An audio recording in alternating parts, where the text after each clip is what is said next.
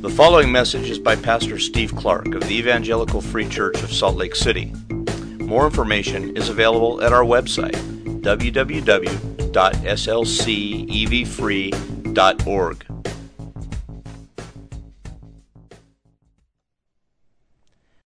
James chapter 1. Of his own will, he brought us forth by the word of truth. Pray with me.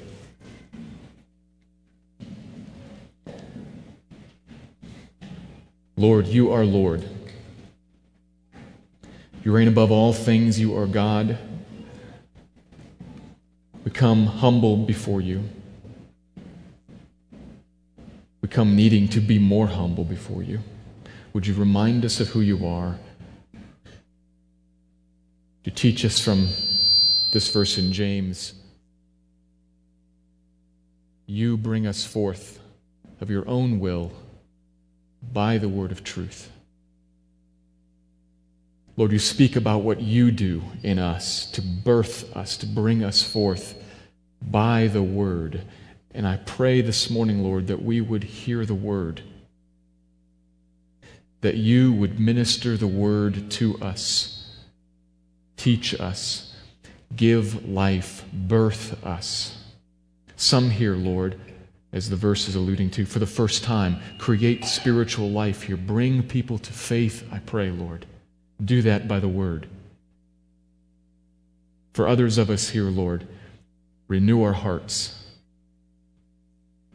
Transform us by the renewal of our minds. Use the word. The word is a tool in your hand Father, commission the Spirit to wield it mightily in our lives here this morning. Give me clarity and expression. Help me to focus in my thoughts. In many ways, Lord, I feel distracted, and I know there are many others here who are and will be distracted. Would you focus us in to hear the word come from your hand and give life through it? That's my prayer. We are dependent on you for this, Lord. All of the glory will be yours when you make it to be so. We want to live for you. We want to live to your praise. And so, would you bring that about today a little bit more by your word? Pray this in Christ's name. Amen.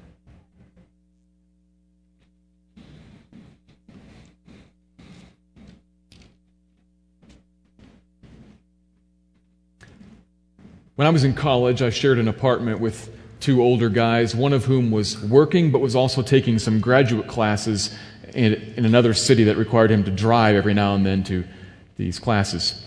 And one week, in the days leading up to a time when he had to travel, I was upstairs in my loft bedroom and I heard some kind of commotion downstairs. And I was reading, I didn't pay too much attention to it. It sounded like perhaps the garbage was being taken out, the dishes were being done, and things were being straightened up, and, and then when the vacuuming began, I noticed this is a bachelor pad. I wasn't aware that we owned a vacuum, but it was vacuum. It was a vacuum. And I began to notice, and then when he called up to me, "Hey, Steve, do you have any ironing that needs to be done?" Uh, iron with an iron. What what's going on here? So I, I went downstairs. And in the midst of the cleaned up living room, sure enough, there's the ironing board, and, and my friend working away at his shirts and perhaps my other roommate's shirts and says, Do you have any shirts that need to be ironed? Now, the rule is that if it is a shirt and does not have buttons and has words on it, it doesn't need to be ironed. So, of course, I don't have any shirts that need to be ironed. Neither do you. What's the deal? What's going on here? Well, I'm doing some ironing. I thought I had some stuff that needed to be done. And I paused, and then I began to put things together the straightened up house, the dishes and the garbage, the vacuuming, the shirts being ironed, the upcoming trip to class, the books stacked around the blank computer screen. And I said, Is this the weekend that that big research paper's due? And he said, Well, yeah, sure, but why do you ask? Well, How's it coming? I'm a little behind, but I'll get right back to it after the ironing. We've all done that sort of thing, haven't we? Something big must be done. But kind of what happens is that a lot of other stuff that could be done gets in the way.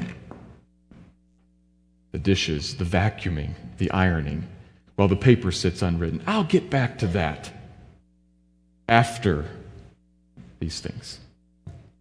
The, the, the good, maybe even the sort of necessary, gets in the way of the critical and the vital in our life. That happens to us. We've done that. That challenge faced the early church, and it faces our church as well, in an area much more important than papers and vacuuming and ironing. We're going to look at that today in Acts chapter 6. As we've been working through the book of Acts, what we have seen is that God comes upon the church in chapter 2 and begins a marvelous and stunning work. He pours out the Spirit the day of Pentecost, and the Spirit comes and begins to gather in the first fruits. That's what Pentecost is about. God takes the, the holiday of Pentecost and says, I'm going to gather in the first fruits, but not of the physical harvest, of the spiritual harvest. And he begins to do that in amazing ways. The gospel's going forth, miracles are being performed, people are believing, the church is growing. God has taken the field, and so Satan takes the field also to try to oppose him. It's not always explicitly stated that this is the work of Satan. Sometimes it is, but sometimes it's just the kind of stuff that he's about. First thing he tries, we saw in chapter 4 and last week in chapter 5, he tries straight physical power, persecution. I'm going to silence the witness, he thinks. I'm going to silence the witness of the church. I'm going to curtail the spread of the gospel by threat of force. If you make Jesus an issue out there, it will hurt you. The apostles hear that. The church hears that. And they respond, We have to obey the Lord. We're going to talk anyway. So it's as if Satan moves on to plan B.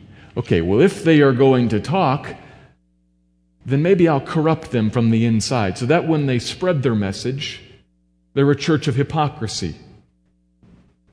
Looking nice on the outside, but covering over on the inside unrepentant sin, rotten at the core. See this in beginning of chapter 5 with Ananias and Sapphira. That kind of community is a community that has walked away from the power of God, grieved him in sin, left him over here, and is going out and proclaiming a message that they've actually gutted from any traction because people look at it and say, hypocrite. You talk about this message come and change your life. Look at you guys, you're the same as us. Satan would be happy with that kind of community. If they're going to witness, let's corrupt them. God moves to stop that as well. And so the third tactic this morning is if they're going to witness and they're going to be concerned about holiness, maybe I could distract them.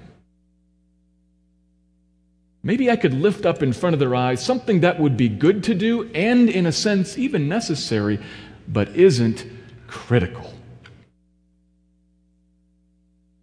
Oh, they're concerned about that, and they're concerned about holiness, but I'll keep them engaged with other things. I'll try that. That's what rises up here. God deals with that as well. Let me read the passage. This is Acts chapter 6, the whole chapter, all 15 verses.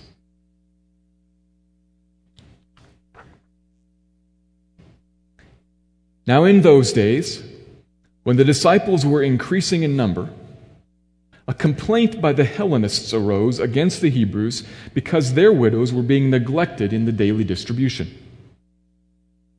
And the twelve summoned the full number of the disciples and said, It is not right that we should give up preaching the word of God to serve tables. Therefore, brothers, pick out from among you seven men of good repute, full of the Spirit and of wisdom, whom we will anoint to this duty. But we will devote ourselves to prayer and to the ministry of the word.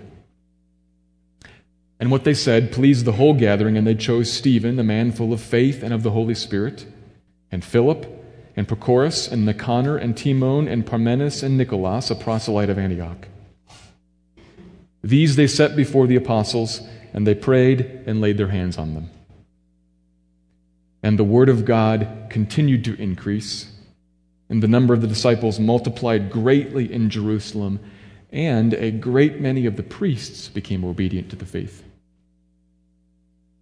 And Stephen, full of grace and power, was doing great wonders and signs among the people.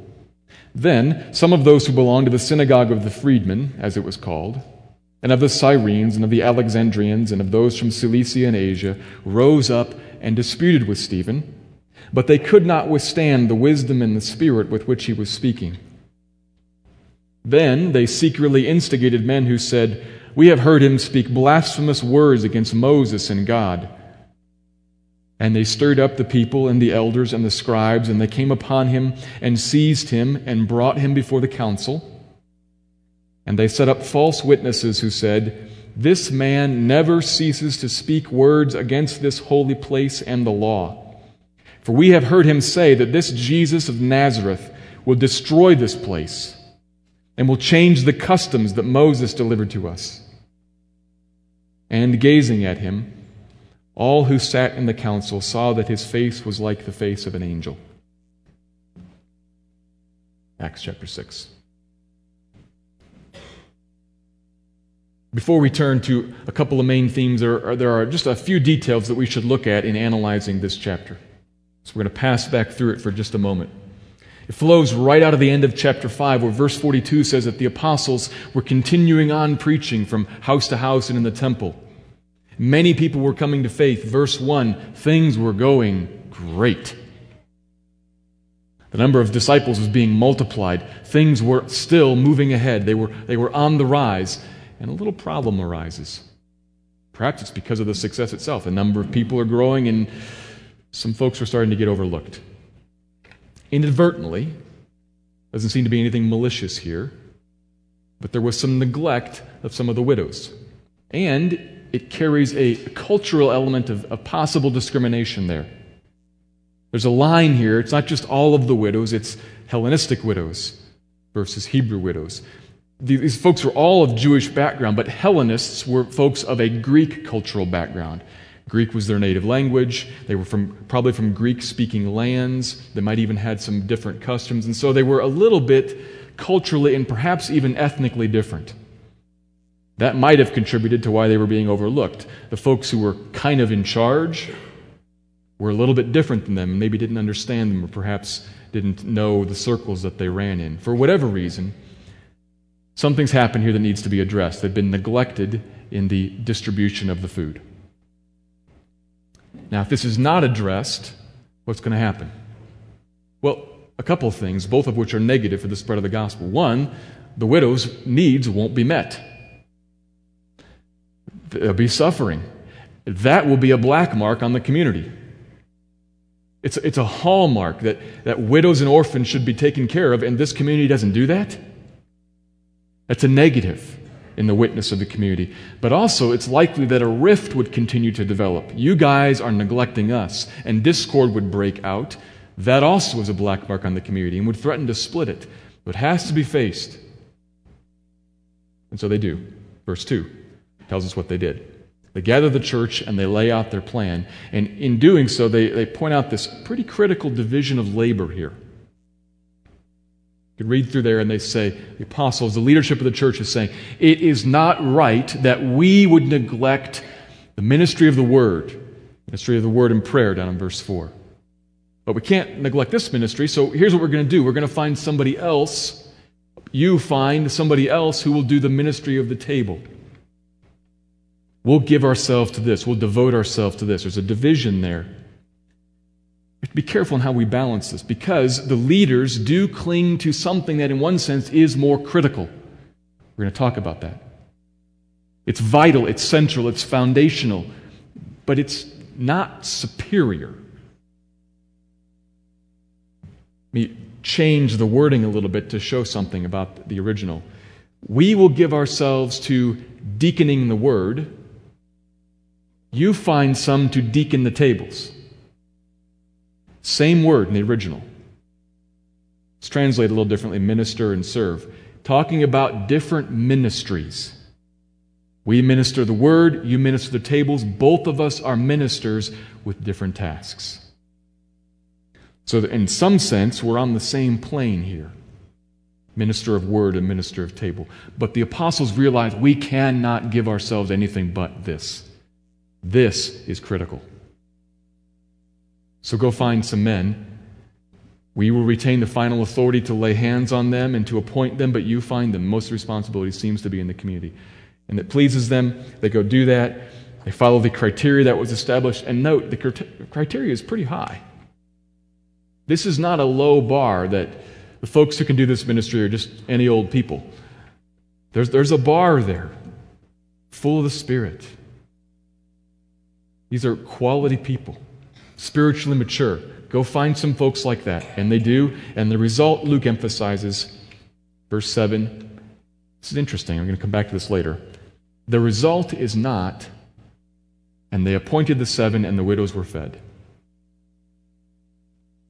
That tells us something about what's on Luke's mind here. The result is they appointed the seven, and the word continued to spread, and the number, number of disciples continued to multiply, and even reached into a previously unbreached group, the priests. Verse 7 is the solution, and it loops back to verse 1. You could, if you were kind of tracking it, we're, we're climbing along here. Whoop, time out. Problem arises. Verse 7 says, Time in, we continue along. This story is a threat to this progression. It's solved. The mission continues. Now, verses 8 to 15, I'm not going to emphasize this morning. I'm not going to say much about them at all. In fact, they are bridging verses between today's section and next week's chapter 7. They elaborate a little bit more on Stephen and explain how he got in the predicament that he is in in chapter 7. What's worth noting today is that Stephen is one of the guys appointed to the ministry of the table but it never occurs to him that that is the sum total of his ministry. Yes, he ministers at the table, but let me tell you about something else, says Luke. He is also proclaiming the word. It's not his prime job in the structure of the church, but it's his job as a Christian. And he has some talent and ability that enables him to do certain things with certain people, and he embraces it in a remarkable way.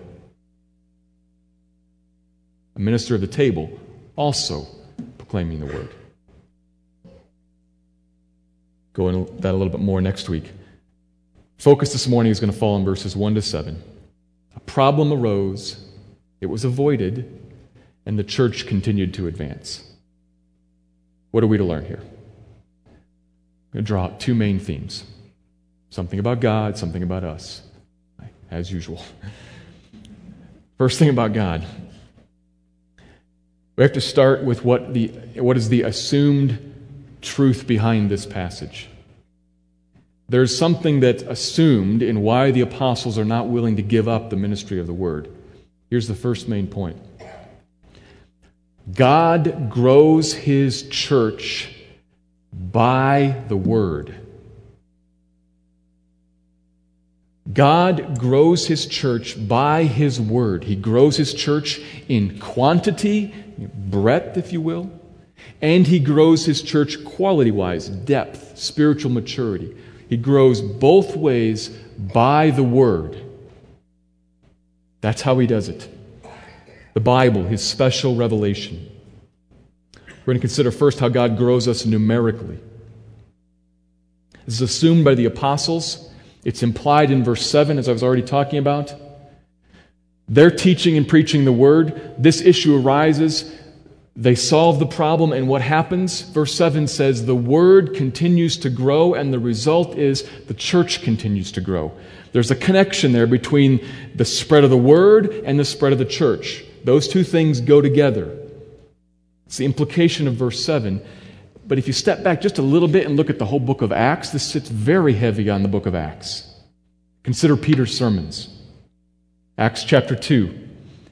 Peter preaching and quotes from Joel chapter 2, Psalm 16, Psalm 110, preaches and elaborates on what those passages mean, and then preaches on how they connect to the events of Christ, the gospel.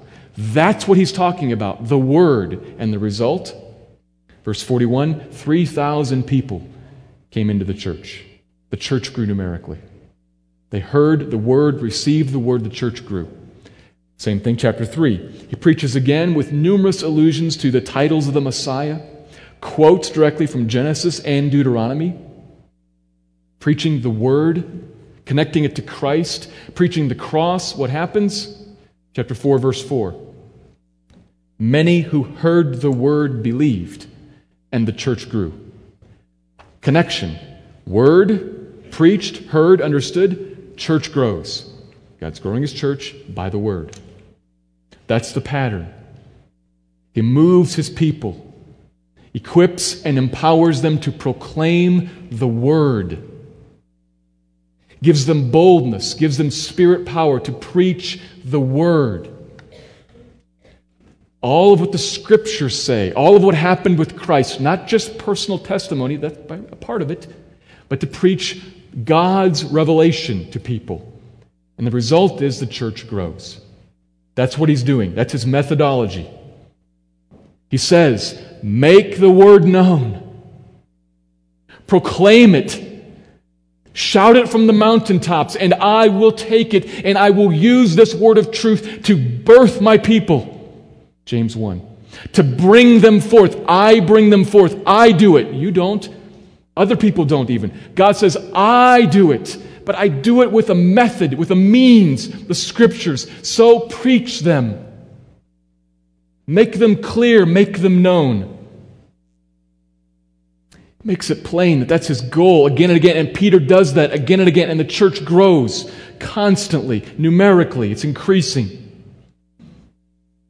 What does he preach? We've seen this four times.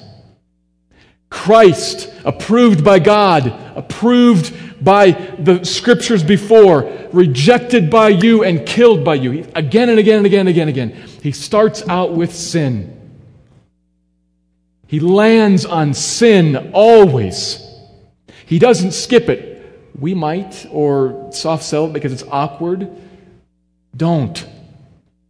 It's required. Sin is an issue, sin is real. A rejection of a righteous and holy God is the most important thing at the start about us that we live in enmity with God, against God. And it's important that the scriptures declare this to us because we look around the world and we don't really have any idea of that. Yeah, we're not perfect. That's about as far as we can get. But we have no concept of the magnitude of rejecting the holy and righteous one. So the scriptures tell us that, which is why we have to preach the word so that people can see sin. Sin is critical, it's the first step, it must be understood. Some might even right now be kind of chafing at me that I'm talking about sin, your rejection of God. The fact that you're chafing and not mourning is evidence against you. Christian or non Christian, it's evidence against you. Rather, we should be eager to see and grasp our sin. I've shared a quote before. I love this quote. An old, old saint once said, I keep my sin ever before me. Why? I keep my sin ever before me because it is the ballast. That's the weight in the bottom of a ship, in the keel or it's in the bottom of the hull. It is the ballast that enables me to throw up tall masts with big sails to catch the fullness of the grace of God. Got to know a little about boats to catch that. If you don't have any weight in your boat, you can't put up a big sail because your boat will tip over. If you have a really heavy weight in the bottom, you can put up a big sail and your boat won't fall over. I keep my sin ever before me because it enables me to throw up a huge mast with a wide sail to catch all of the grace of God. But you must see the sin to see the grace. There are consequences to sin, just proportionate, righteous consequences. Hell. You must see that too. Hell. Whoa. I want to talk about hell. We have to talk about hell. It's part of sin. It's the consequence of sin, and it is appropriate and just because we have infinitely offended an infinite God. We are deserving of an infinite punishment, an infinite time in hell.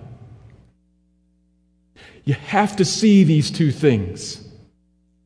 Think of it a little bit like a flashlight or, or maybe a spotlight. Think of the brightest spotlight you can think of. Take that into your lawn at noon and shine it on the grass. Helpful? A little bit, I guess. But frankly, I could see the grass at noon in my lawn without the massive spotlight. Helpful, I notice it. It's okay. I could have done without it. Take the same spotlight out to your lawn on a moonless midnight. Shine it on the grass. Now you need it. Without it, you can't see anything. With it, you can see everything. The grace of God, the gospel of God, makes no sense until you have first grasped sin and consequence, and it has struck you and sunk in, and then the cross shines. All of this comes only in the scriptures. We can't get it in looking at nature. We can understand something of God, something of a, a, discord with Him, but the magnitude of our sin and the magnitude of hell we cannot get apart from the Scriptures. We need them, people need them. God uses them to grow His church. He brings in then grace. All that sin, all that consequence can be avoided. It can be poured out somewhere else then in comes the message of the cross Christ crucified to save sinners. You know that. The Christ was crucified to save sinners. Christ was crucified that sin might be forgiven. I had a pastor once who said, Christ was not crucified so that mistakes might be fixed, that sin might be forgiven to preach sin, and then we preach the cross to others and to ourselves. There is good news there. That's what the gospel means. Gospel means good news, but it's only good news if you have a problem that needs solving. But it is good news because it is a good solution. The only solution. It is a permanent solution. The wrath of God, the eternal wrath of God, poured out on God who became man and went to the cross.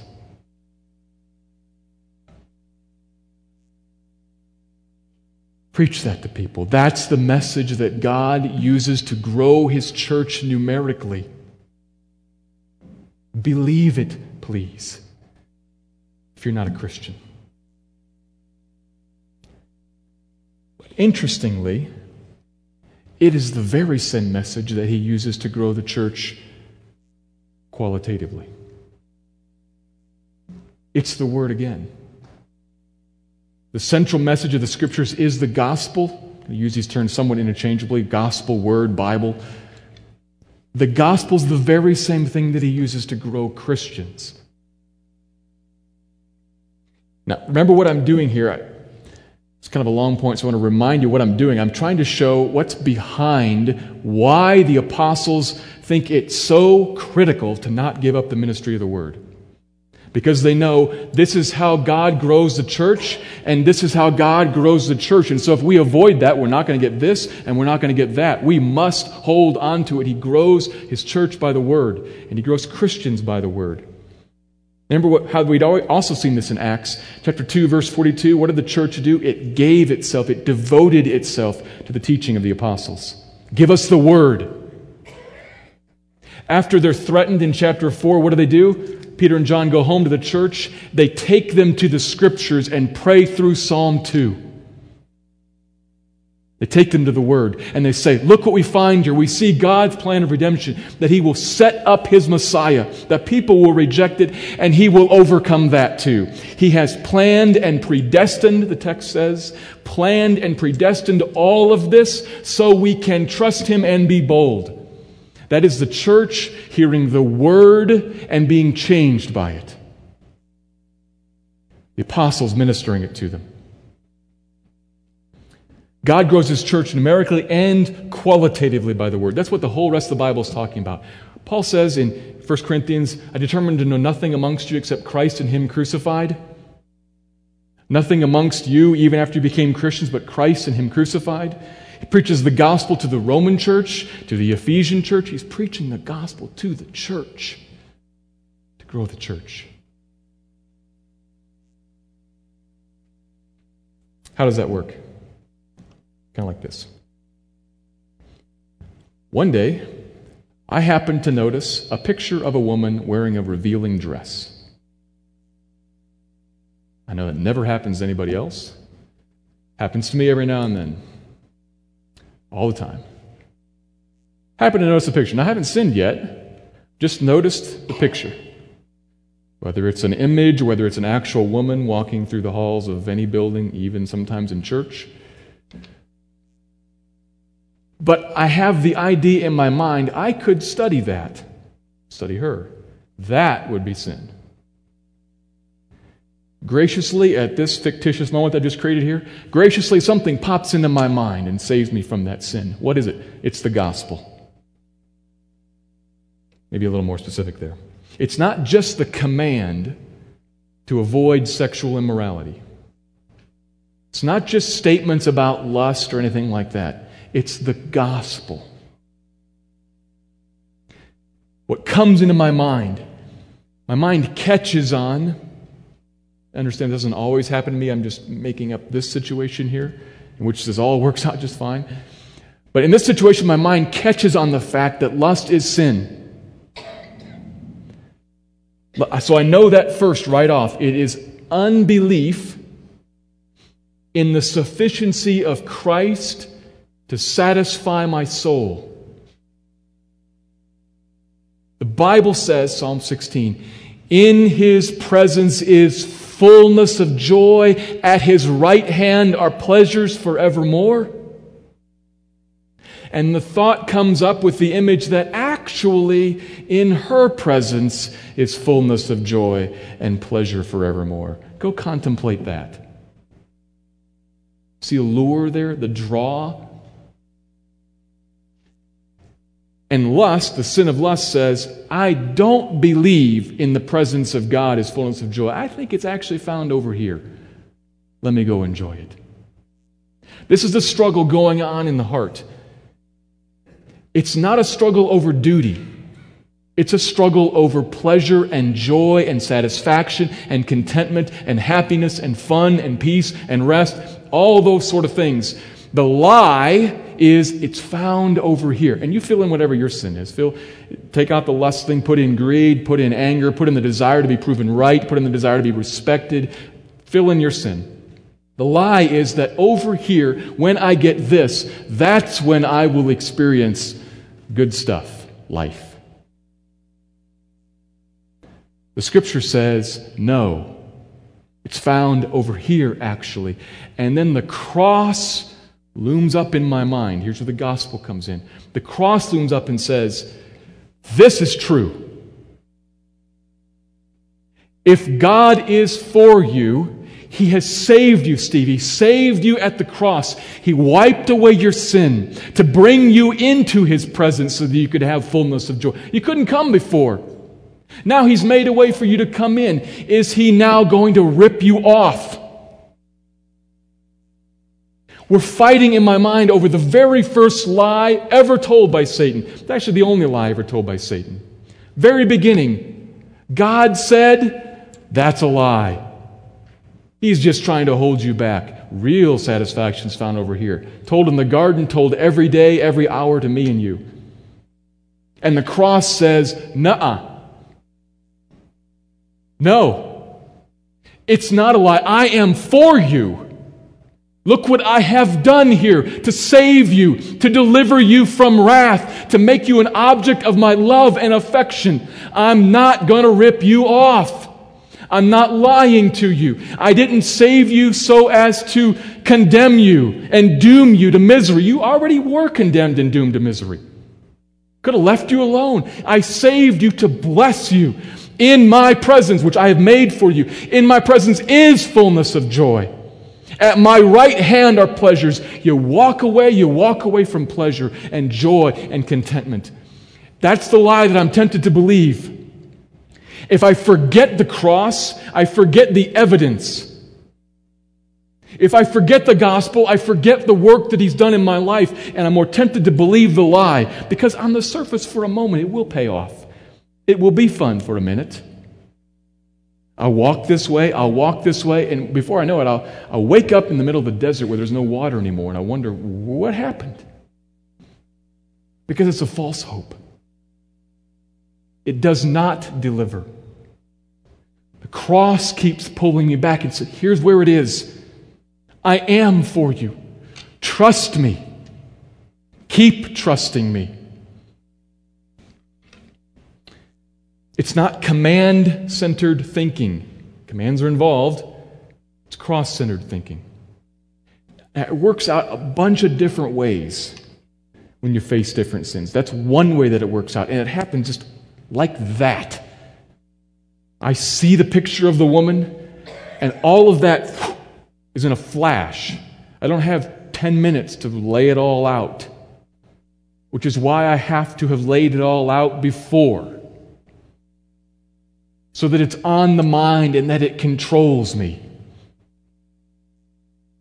That's why you need the Word every day, constantly every day, to be washing you and filling you and shaping you, that the gospel becomes the language that you speak, becomes the atmosphere in which you live. When the image then comes along, you've got something to fight it with. You don't have to go looking for the tool to use. You don't have time for that. It must be in you and gripping you, which is where the prayer part comes in. Because we all know you can put the Bible on your table or on your shelf. The word's right there in your living room, and it hasn't made any difference to you. And we all know that you can read the Bible. Many people read the Bible, it doesn't make any difference to them. Many people have read the Bible and haven't become Christians. Many Christians read the Bible and don't become more mature Christians. We all know that's possible. What's the solution to that? We pray. God, you say you birth your church by the word of truth. You take that tool. So we pray, God, take that tool. Proclaimed, read, take that tool like a chisel in hand and whack on me. Chip, grind, smooth. Change the metaphor to an arrow God, take the scriptures, make them fly true, strike me flush, sink in, to pierce in the insides of me, in the joints and the marrow. Don't let it strike a glancing blow. Get the most powerful weapon, arrow, bullet, whatever. If it hits like that, it won't penetrate. You got to hit flush. God, take the word and hit me flush with it. Hit listeners flush with it, that it will penetrate them and change them. That's we pray the word home. We pray, God, pour out your spirit on the word. God, open my eyes, incline my heart to it as I read. Open the eyes and hearts of listeners as we speak to them. Prayer and word together. God grows his church by the word prayed home. We cannot neglect it. And gets us to the second point.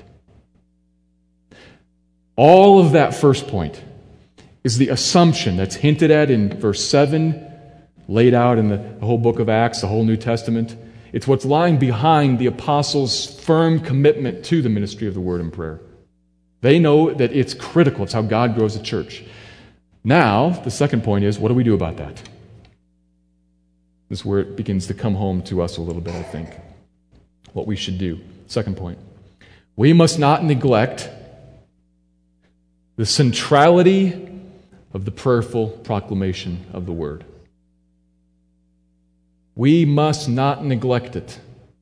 I think that probably should be obvious. If it's critical, if it's what God uses, then we should not neglect it. We see the church right here taking care to do that. If we do neglect it, we leave people vulnerable, we curtail God's work in the church. Now, this passage does teach, I think, a number of other things. I'm going to focus on the not neglect this part. There are a number of other things that we can look at and we can see here, some principles. We can see the wisdom of division and labor, and we could then talk about that, why we should and how we should. We could move down a path of talking about God giving different gifts and different jobs. These are all biblical concepts, they're good. Some are called to teach and preach, others called to minister at the table, etc. And we could talk about how important it is to, to care for widows and other needs within the community. Those are true things too. We could emphasize that there are no second class ministers in the church. Some different types of church kind of have a religious class and then everybody else. That's not true. In some very real way, we are ministers. So there's some, some things we could talk about there. We could go down those paths, but that's not the main thing that we're supposed to take out of this. The main thing we're supposed to see here is that we are not to neglect the centrality prayerful proclamation of the scriptures. Here's why I say that. I already mentioned this. The story is told from a perspective. It's like this the word's being preached, the church is growing. Something happens that threatens that. Problem arises, it's addressed, and it's not the solution, the conclusion is not, and the widows were fed. It's that the progression continued. They continued to advance. What we're supposed to see there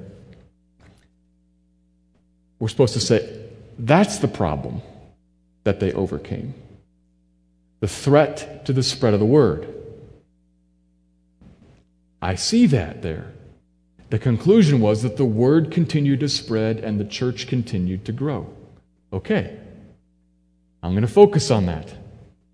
That's why I'm saying that this is, a, this is the emphasis of the, of the uh, chapter here. It's the perspective from which the story is told a threat to the spread of the word. They don't neglect it. It's not just about what the deacons are supposed to do. The deacons enable them to continue preaching the word. And even when it moves to these new deacons and describes one of them, what, what are they describing him doing? Preaching the word. Luke's emphasis is on the proclamation of the word. So I look at that and say, we have to somehow provide for not neglecting this proclamation. And then I look at our church and say, how are we doing in that? Three different things came to my mind when I began to think about this in relation to our church. Two of them were concerns, and one's more of a, of a caution or a warning. Two concerns first. I first thought of this in regards to the elder board. Some people say, and I think they're probably right, that this is the root of the division between elder and deacon. It uses the word deacon twice to deacon the tables, to deacon the word. Doesn't lay it out exactly, but it seems like it kind of, the idea begins here.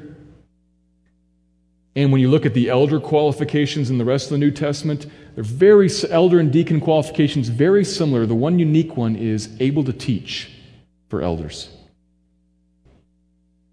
So I began to think about elders in this. How are we doing on the elder board as elders of the church in regards to ministry of the word and prayer? And to be honest, I have to admit to a little bit of blame there. I'm the leader of the elder board, and I don't think that I've done as good a job as I can or should pressing us towards being ministers of the word and equipping us to be ministers of the word. As I spend a little bit of time thinking and looking at what we do, I think too much of what the elder board does is administrative. Some of the things that really belong on a, on a deacon's to do list, not because we're dumping things again, but because there's, a, there's an idea here that we must be focused on ministry of the word and prayer. Now, some of these things I think are reasonable I don't know what else to do about them, but we're starting so many different things. The elders have to be involved in leadership of that kind of stuff. So I'm kind of torn myself. What's, what's the right division? What's the wrong division? I don't know, to be honest, about everything. There are some things I think we're going to be passing on to the deacon board. We call them the trustees here. Some things we're still going to have to wrestle through and say, what's the right way to go about this? Get it done in the church. But one thing is for certain I need to do a better job of shaping elders to be ministers of the word and prayer. Praying the word into Christians and non Christians both. Hope to do that. I admit to you, I don't know that I've done that well of a job on that so far. That was one way I thought about it. It means something, too, about how we select elders, how we train elders before we select them. We have that kind of perspective, a little more focused, I think. I think we'll have to move towards that in the future in some ways. But secondly, I moved in my thinking beyond the elder board to the congregation as a whole. Because is it the case that the elder board is the only group of people called to minister the word and pray?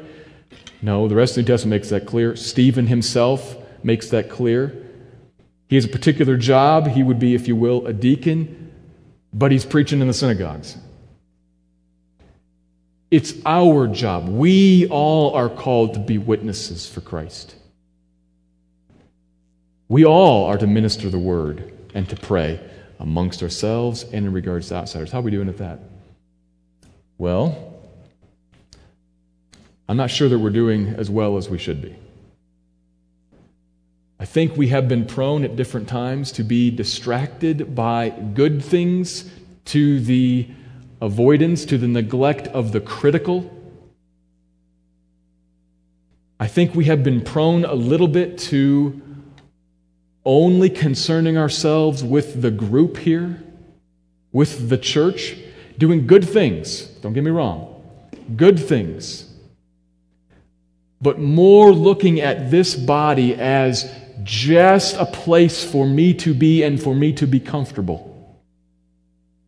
Somewhat reluctant to take the word to one another and speak of sin. We have to, it's the only way we grow even somewhat more reluctant to take the word outside of the body and speak to others out there. The way I thought about this is if, if we were to catalog somehow all of our prayer time, how much of it would be for non Christians and how much of it would be for Christians? And how much of the prayer for Christians would be for things related to health, jobs, those kinds of things? All stuff we should pray about, don't get me wrong. All stuff we should pray about. But are we neglecting something critical? I think we have been prone to do that. We should view this body with a clear connection to witnessing. That what happens in here has a missional element. We create an environment in which we are equipped to be witnesses, and in which, when people come and look at us, they will be witnessed to. Not negatively, positively witnessed to. So we have to tend to, figuratively speaking, the needs of the widows. Because people will come and look at us and will say, Are you a type of community that, that evidences God's mark on you or not? We have to do that. But we need to keep in mind that it has a missional connection. It's not just for the sake of attending to the needs of the widows. And we have to do things that build our community, but we have to view it as for the sake of, partially, getting me equipped to minister to others who are not yet in the fold. Sometimes we view the church, put it in a military analogy here, sometimes we view the church not as a place that you go to on leave you're in the military, you have a break, you go on leave. If you're in a combat zone, you might have some R&R days where you go to a rear area and take a break and recuperate to head back to the combat zone. We don't view the church as the place we go to on leave or for R&R. We view it as home that we go to when we're discharged. Never to go back. Can't think like that. We have to be real about the church. We have to build the church. We have to be committed to each other, but it has a missional eye to it. And I think that we've forgotten that at times. Hoping that we're getting a better hold on that. So, those are my two concerns. I think, how are we doing at protecting the, the centrality of prayerful proclamation of the word? Talk about the elder board and the church. My concerns, my caution is that as we are turning the corner I hope, I pray, to become a church that's more thinking about this critical element and more focusing on what do we do about that? How do we engage people? That we keep at the center of that the Word. This is critical for us. For some of us, this might fly right over your head because we don't have some historical perspective. We swim in a, a culture born about 180 years ago, around the 1830s, that views evangelism in a particular way. A way that is largely separated from the Word. Grabs elements of the Word and attempts to influence people towards something that resembles Christianity but passes quickly over sin and consequence. The danger is that some people become Christians and many people are never convicted of sin. Therefore, don't become Christians. Therefore, when they fill up the churches, the churches are weak. That's America today. We've borne some fruit that's killing us. The church is bigger than it ever has been and weaker than it ever has been because the gospel sits very lightly on the church. My concern is that as we turn and become, I hope, I pray, more committed to looking at the outside folks who surround us that we are rubbing shoulders with all the time, my concern is that we go to them carefully, tactfully, graciously, kindly, with the gospel. It includes sin, it includes consequence, and then it includes a glorious cross. Jesus warned us only sick people go to doctors. Only people who are convinced they have a sin problem look for a sin solution. We have to preach the gospel to people. It doesn't mean be mean, but it means preach the gospel. If you want to put all this in one sentence, chapter 6 is exhorting us, encouraging us, reminding us God grows his church by his word. And so we cannot neglect the prayerful proclamation of the word. Let me pray.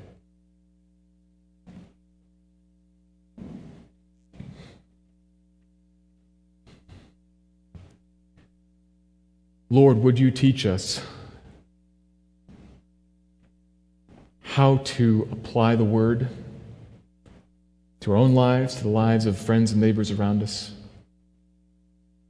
Lord, would you give us a growing love for the word?